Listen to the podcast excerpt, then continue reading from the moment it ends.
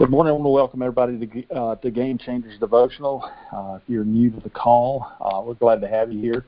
Just want to make sure everybody knows that this devotional is not associated with any company, institution, or denomination.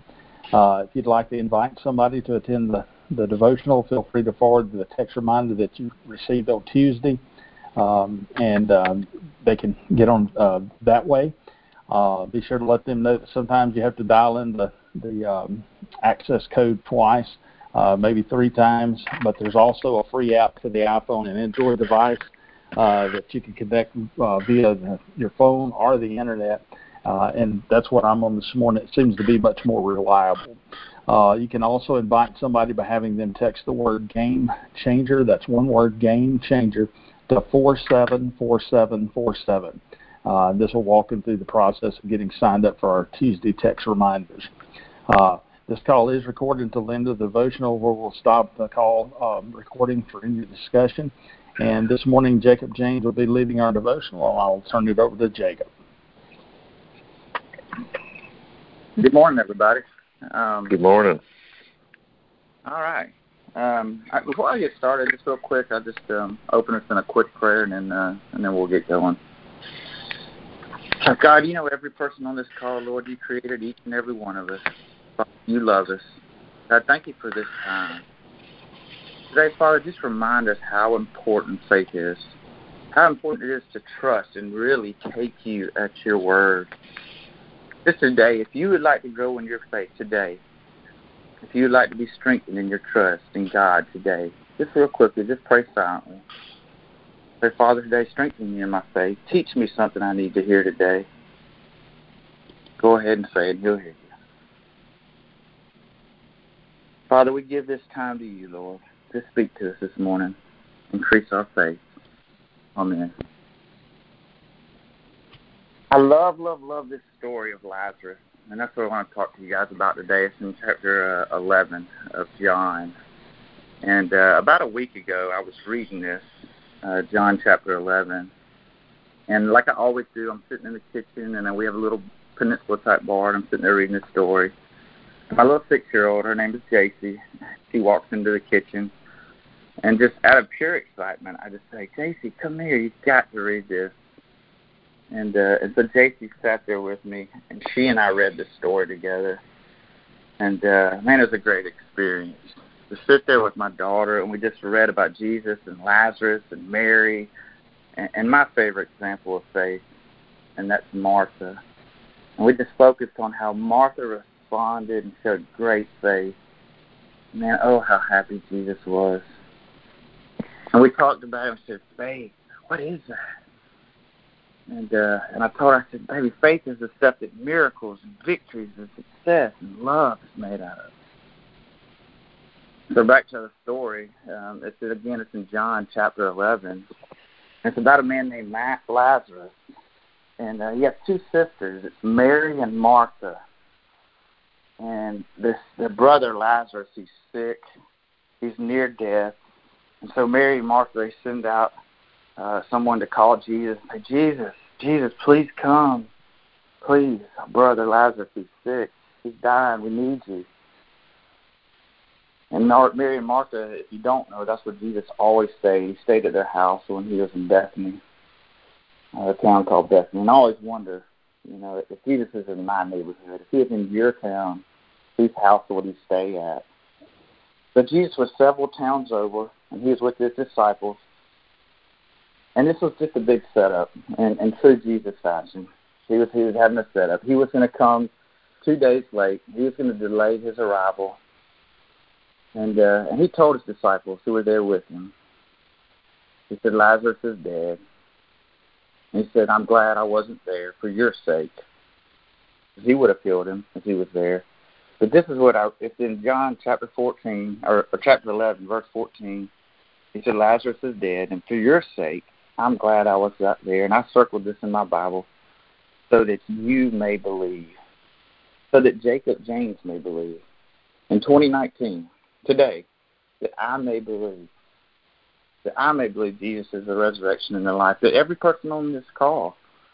And so Jesus had much bigger intentions than anybody understood. That he would be talking to us today. right now. And the and the disciples they didn't know that. So Jesus arrived and Lazarus had been in the tomb for four days. And in one of the shortest scriptures, I believe it is the shortest scripture in the Bible, it's John eleven thirty five, it says Jesus wept. But why did he weep? Because he felt what his friends felt. He felt their heart. He felt their pain that their brother, that their friend Lazarus had died, and Jesus wept. He felt what his friends felt. We don't do that today, do we? We don't feel what other people feel. If our heart would just open up more, we could feel what other people feel.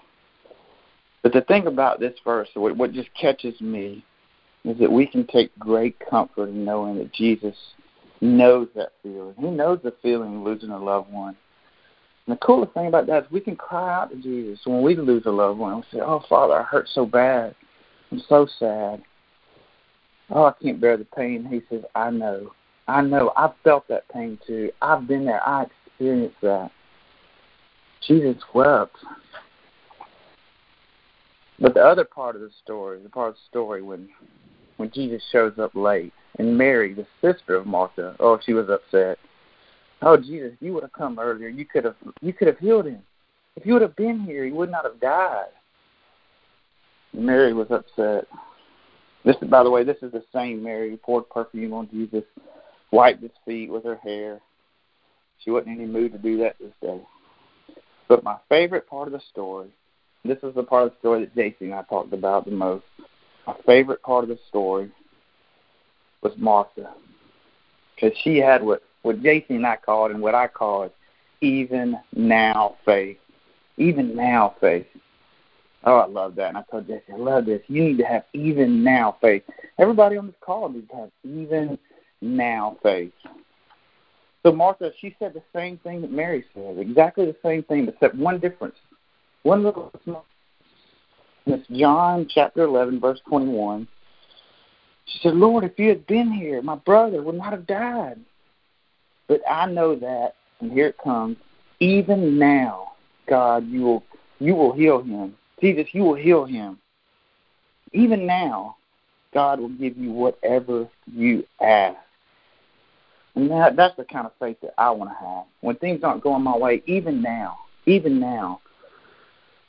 And that's that's the type of belief belief that it's in spite of the evidence. I, I don't care what the evidence says, God. I believe in you. And your reward is watching God change the evidence right in front of your eyes.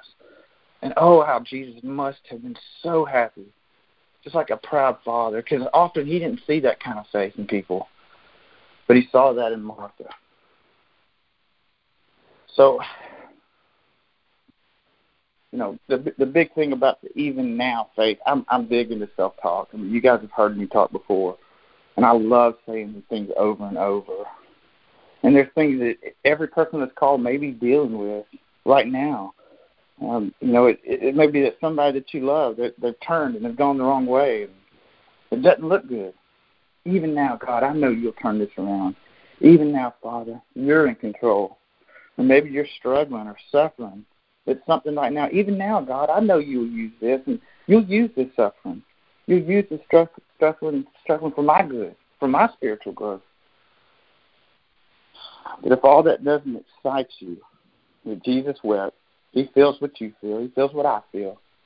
If that you that Martha believed in Jesus despite despite the evidence. And her reward was that she saw the evidence change. She had what I call even now faith. But here comes the very, very best part. Jesus saved the best for the last in the story of Lazarus.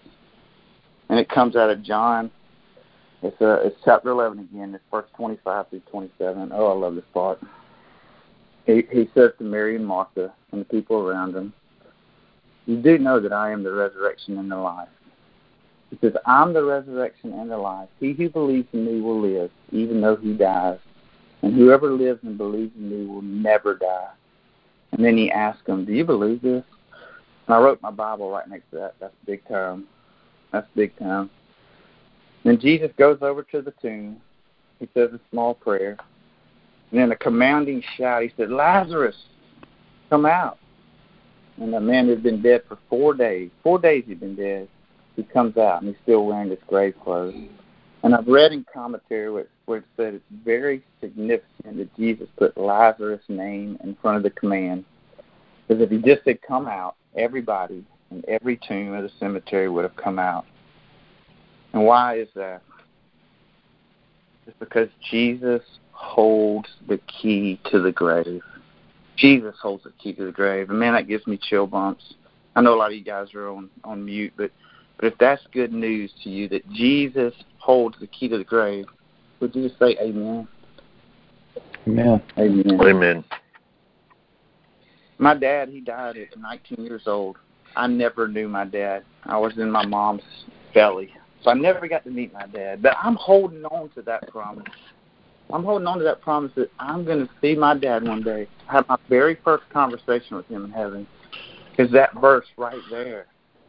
And even more important than the day I have a conversation with my dad for the first time ever is that I'll get to hold and Jesus will get to hold me. Jesus, that's the first thing I want. And then I'll run to my earthly father and I'll get to meet him for the first time.